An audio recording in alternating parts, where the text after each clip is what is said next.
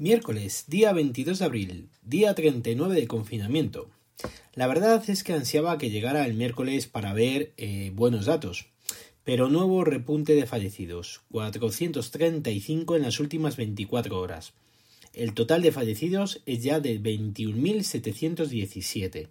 El número de contagios ha sido de 4.211 casos, siendo el total de 208.389 el número de personas curadas es ya de 85.915. En el nuevo apartado de personas asintomáticas, hoy han comunicado 1.317.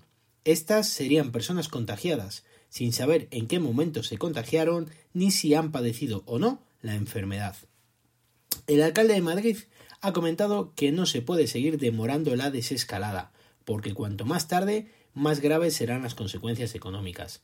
El ayuntamiento está trabajando, por su parte, en dos direcciones, para que en cuanto se levante el estado de alarma lo tengan todo preparado. Dentro del propio ayuntamiento es una de las, de las direcciones en la, en la que están trabajando para sus funcionarios y con sectores productivos, especialmente con la hostelería y el turismo.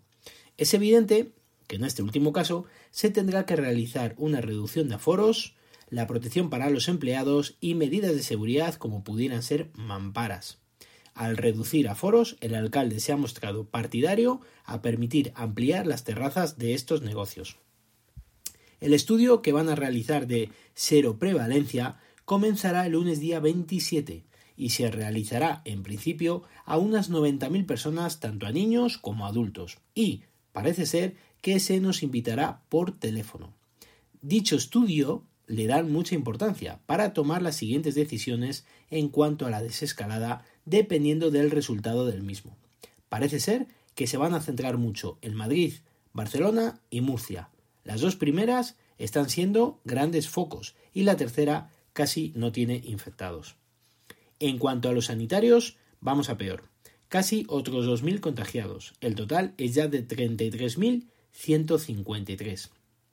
Fernando Simón es prudente, pero destaca que la evolución es la correcta y que ahora mismo tenemos la capacidad suficiente para detectar los casos y aislarlos. En los datos de la UCI, por ejemplo, los incrementos de nuevos ingresados es muy bajo y casi la mitad de todos ellos se están produciendo en una sola autonomía, aunque no ha dicho de cuál se trata. También le han preguntado sobre la posibilidad de que el aumento de contagiados sea producido por la vuelta a la actividad de los sectores que habían parado, a lo que ha respondido que no, que el aumento está producido por la mayor capacidad que hay para realizar test. No obstante, indica prestar atención a los próximos 2-3 días. Yo lo que leo y lo que observo es que desde distintos sectores, asociaciones y demás están forzando para que el gobierno intente dar unos plazos de apertura de sus negocios, algo que me parece lógico por parte de los empresarios, autónomos y demás, pero me da mucho respeto por ver cómo se puede producir la vuelta. Os estoy insistiendo desde hace tiempo que una vez que nos den permiso para salir, no vamos a cumplir una amplia mayoría con las medidas que nos exijan. Por ejemplo, ¿cómo controlas el aforo en un bar?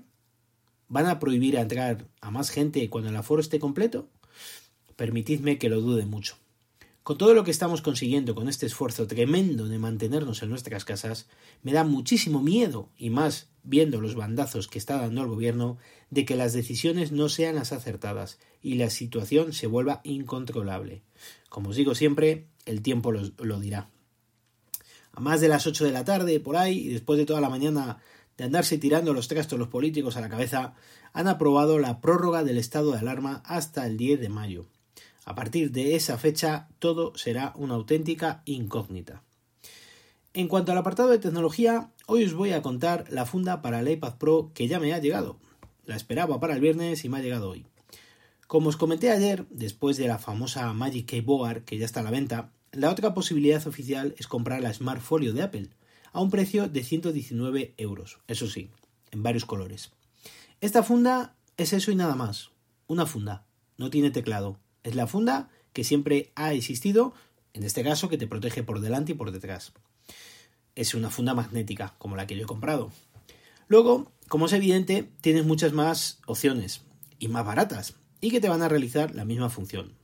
En mi caso, para el iPad, como es el del 2020, no hay tantas, no las encuentras con facilidad, y más si quieres que sea como la original. Al final, después de mucho rebuscar, encontré una en Amazon. Y de momento no puedo estar más contento. Es una funda que va unida al iPad mediante sujeción magnética. Nada más.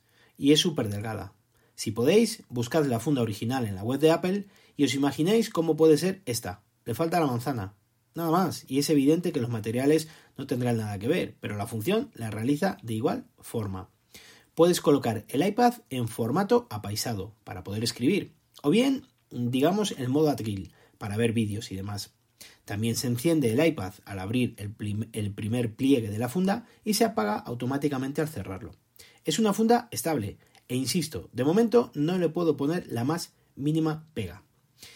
Z Top Case se llama la funda y tiene un precio de 26,99 euros. En cuanto a su peso, no es ligera, la verdad es que tampoco me había dado por pesar nada, pero su peso es de 316 gramos, que unidos a los 642 del iPad, en total pesan 959 gramos. Hay un gramo de diferencia si lo sumáis de forma individual. Un kilo. Resumiendo, en la mano cada vez que lo estés utilizando, a no ser que lo quites de la funda, por ejemplo, en el momento que estés en el sofá consumiendo contenido.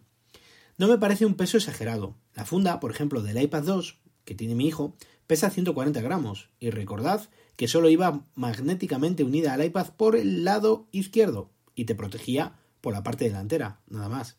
Así que echad cuentas. Si esta te protege el iPad por delante y por detrás y además del tamaño de este iPad, no está nada mal. No sé el peso que tendrá la funda original. Lo que sí que sé es el peso que tiene la famosa Magic Keyboard para el iPad Pro nada más y nada menos que 700 gramos. Ahí cada cual con, con sus decisiones. En fin, amigos y amigas, mañana más y mejor. Espero que estéis todos, todos bien, vuestras familias también, amigos y demás. Así que si queréis contarme algo, lo podéis hacer al email elgafaspodcast.com o en Twitter como arroba elgafaspodcast. Un saludo a todos y gracias por vuestro tiempo.